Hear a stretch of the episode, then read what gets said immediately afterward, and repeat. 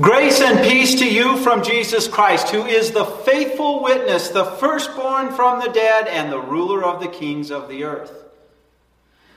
Our gospel lesson for this Sunday is John chapter 20, verses 19 through 31.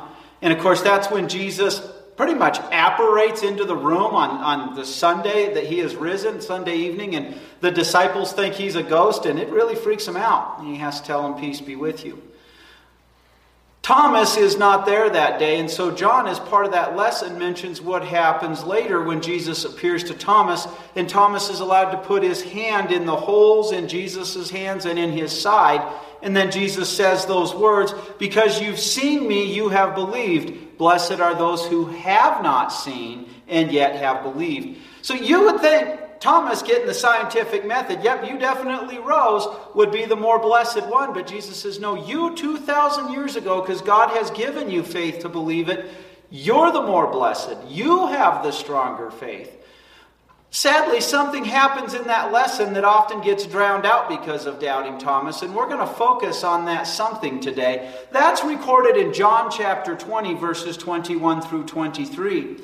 Jesus said to them again, Peace be with you. Just as the Father has sent me, I am also sending you. After saying this, he breathed on them and said, Receive the Holy Spirit. Whenever you forgive people's sins, they are forgiven. Whenever you do not forgive them, they are not forgiven. This is the gospel history of our Lord. Verse 23 is one of the proof passages for the doctrine of the keys. The keys is the binding and loosing of sin. It's the right proclamation of the law, which shows us we're damned, that we desperately need a Savior by showing us we're damned, and the gospel, the good news that we have a Savior whose blood washes us clean. And so today, our sermon theme will look at those keys as we discuss Christ has commissioned you with his keys. Now, as I said, those disciples, as we find out from Luke, they're behind closed doors. They're afraid that something's going to go on, that the Sanhedrin's going to come after them when Jesus shows up in the room. And Luke tells us that, that he, Christ says first to them, Peace be with you. And then our text begins after Jesus proves to them that he's not a ghost, that he's alive. Verse 21 So again he said to them, Peace be to you guys. Just as the Father has sent me, so I'm also sending you guys. Now, the word there is sending with a commission. Christ was sent with the commission to win your and my salvation. And so he's sending people out to announce that salvation has been won. That's using the keys, rightly distinguishing between law and gospel, showing people, as I've said, that they need a Savior by, by damning their sins, and showing them they have a Savior by removing their sins. Now, they're going to face a lot of persecution. They certainly didn't have peace until Jesus showed up in that room because they were afraid of the Sanhedrin. And the Sanhedrin will persecute them. Christ isn't just saying, yo, man, I hope things go well for you. Peace, dude. Christ is actually giving them peace. Peace in knowing they can take your body, but they can't take your eternal life. They can torture you to death, but you'll be given a glorified body. Peace in knowing God is not your enemy. God is your heavenly Father that loves you dearly. God is your brother who took on your human flesh. God is the Holy Spirit that lives in your heart. And they're going to need that peace because shortly after Christ's resurrection, Peter and John are going to get beat by the Sanhedrin because they won't renounce the resurrection of the Lord. And they actually, with the peace Christ has bestowed on them, they actually rejoice that they were found worthy to receive a beating for trusting in the Lord. They're going to need that when the Jewish people of the synagogues come after them as they spread the word throughout the world. They're going to need it when the pagans come after them because if their religion's true, then all their pagan gods and all the money they make, like uh, in Ephesus with Artemis, it's going to cost them big time. It's going to be financially hard on them. They're going to need it when the Judaizing Christians come along and say, "Oh, you're wrong. You have the law helps save you. You've got to do this, this, this, and this in order to be saved. They're going to need it when the Roman government comes after them. In fact, only one of the apostles is going to die of old age. That's John. And at age 90, he'll be exiled by the Roman government on the island of Patmos. And so that peace, they're going to be able to look the devil in the eye, if you will, and, his, and, his, and those who are working for him, and they'll have peace knowing they have God backing them, that they are saved. So we see that Christ has empowered you by giving you peace. Because still today, we have brothers and sisters in Christ, and maybe you're one of them whose government is persecuting them because you're a Christian. Why would they do that? The God's honest truth is because they want power over you and they want, they want power above God. It's that simple. But you have peace. Fanatics in Christianity, it's called the Inquisition, have persecuted Christians. Now, I'm going to tell you, I have a hard time believing a Christian can actually be a believer and take another Christian's life for what they believe. But that's for another sermon. And we have fanatics of other religions today that are still killing Christians. So you need to be empowered with the peace God gives you to use those keys. Now, if you live in America today, we're not at the point where you're thrown in jail for proclaiming the law. And if you're proclaiming a Savior, then it has to mean we need to be saved. It has to mean we're sinners. But People can type something on, on Twitter or Facebook or say something of comfort to an empl- a fellow employee and be fired. And so, to use that binding key where we point out sins in America today, where, the, oh, that's politically incorrect, you've lost your job, You've got to have peace knowing God's going to take care of you and He sent you. You've got to have peace to show people their sins are forgiven as well. So Christ has commissioned you with the keys. He's empowered you, giving you peace. And it's not just peace, He gives us His Word that helps us divide up those keys and the Holy Spirit, which transitions us right into our next verse and the next section of our sermon. Verse 22. And after saying this, He breathed onto them, and He said to them, Receive the Holy Spirit. Why did they get the Holy Spirit?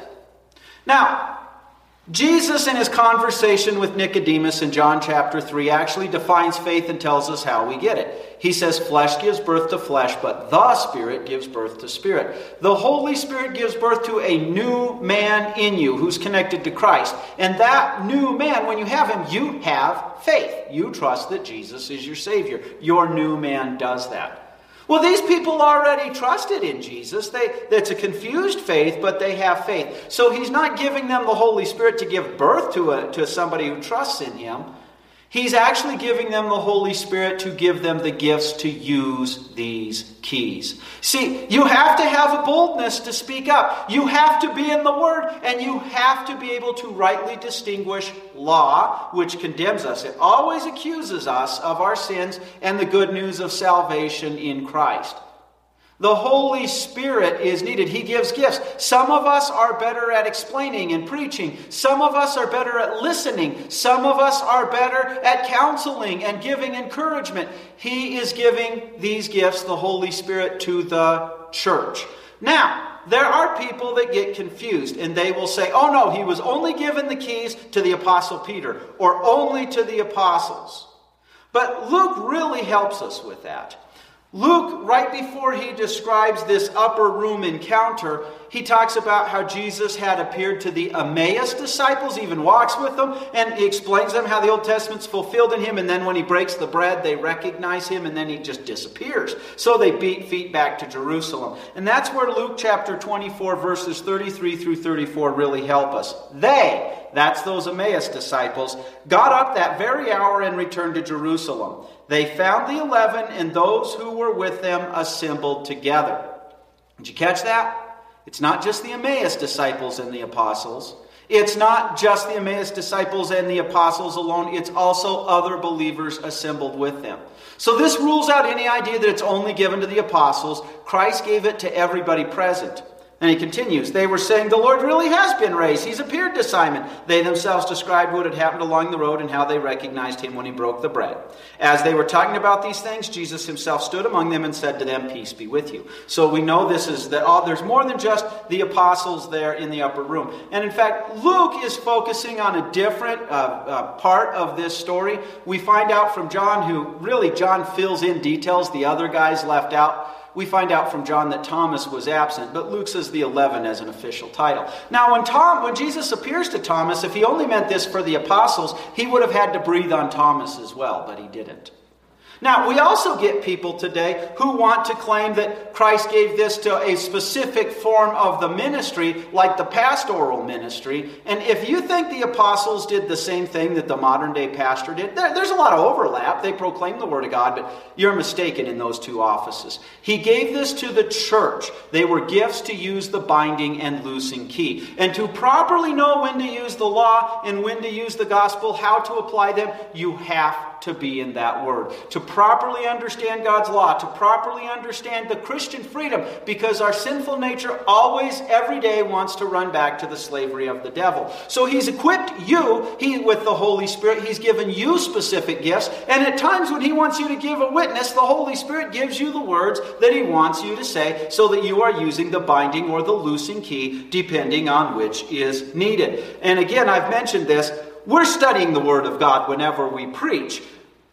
Christ has not only given us peace, and He's not only given us the Holy Spirit, but the Holy Spirit works through the Word. Christ is speaking to them then. So He's equipped you. He's given you the supernatural gifts you need because the Holy Spirit has been given to you, and He has given you the, the His Word in which He empowers you and helps you grow in applying this. So we see Christ has commissioned you with the keys. He has empowered you and he has equipped you. Now, let's define the work that he's given to you.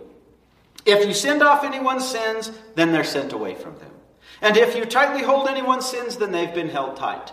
I find it interesting that the Greek word that is recorded here is sending away. You and I tend to harbor petty grudges and stuff. When God says your sin is forgiven, boom, it's gone. He has sent it away. Couples get into arguments and, and they may forgive each other, but the next time they get into an argument, they may say, This is what you do. This is always the way you go. And but God doesn't say that. God says your sin is gone. The gates of heaven is wide open to you. And so the binding key is the proclamation of the law. You are stuck in a sin and you're embracing that sin. And when we bind a sin to somebody, like the old ball and chain with, with criminals, now that sin is stuck to them. And with that sin stuck to them, they cannot enter heaven. The gates are locked shut to heaven. They're only going to hell. We do that in the hopes that they will repent. And as soon as they repent, then we tell them they have a Savior immediately.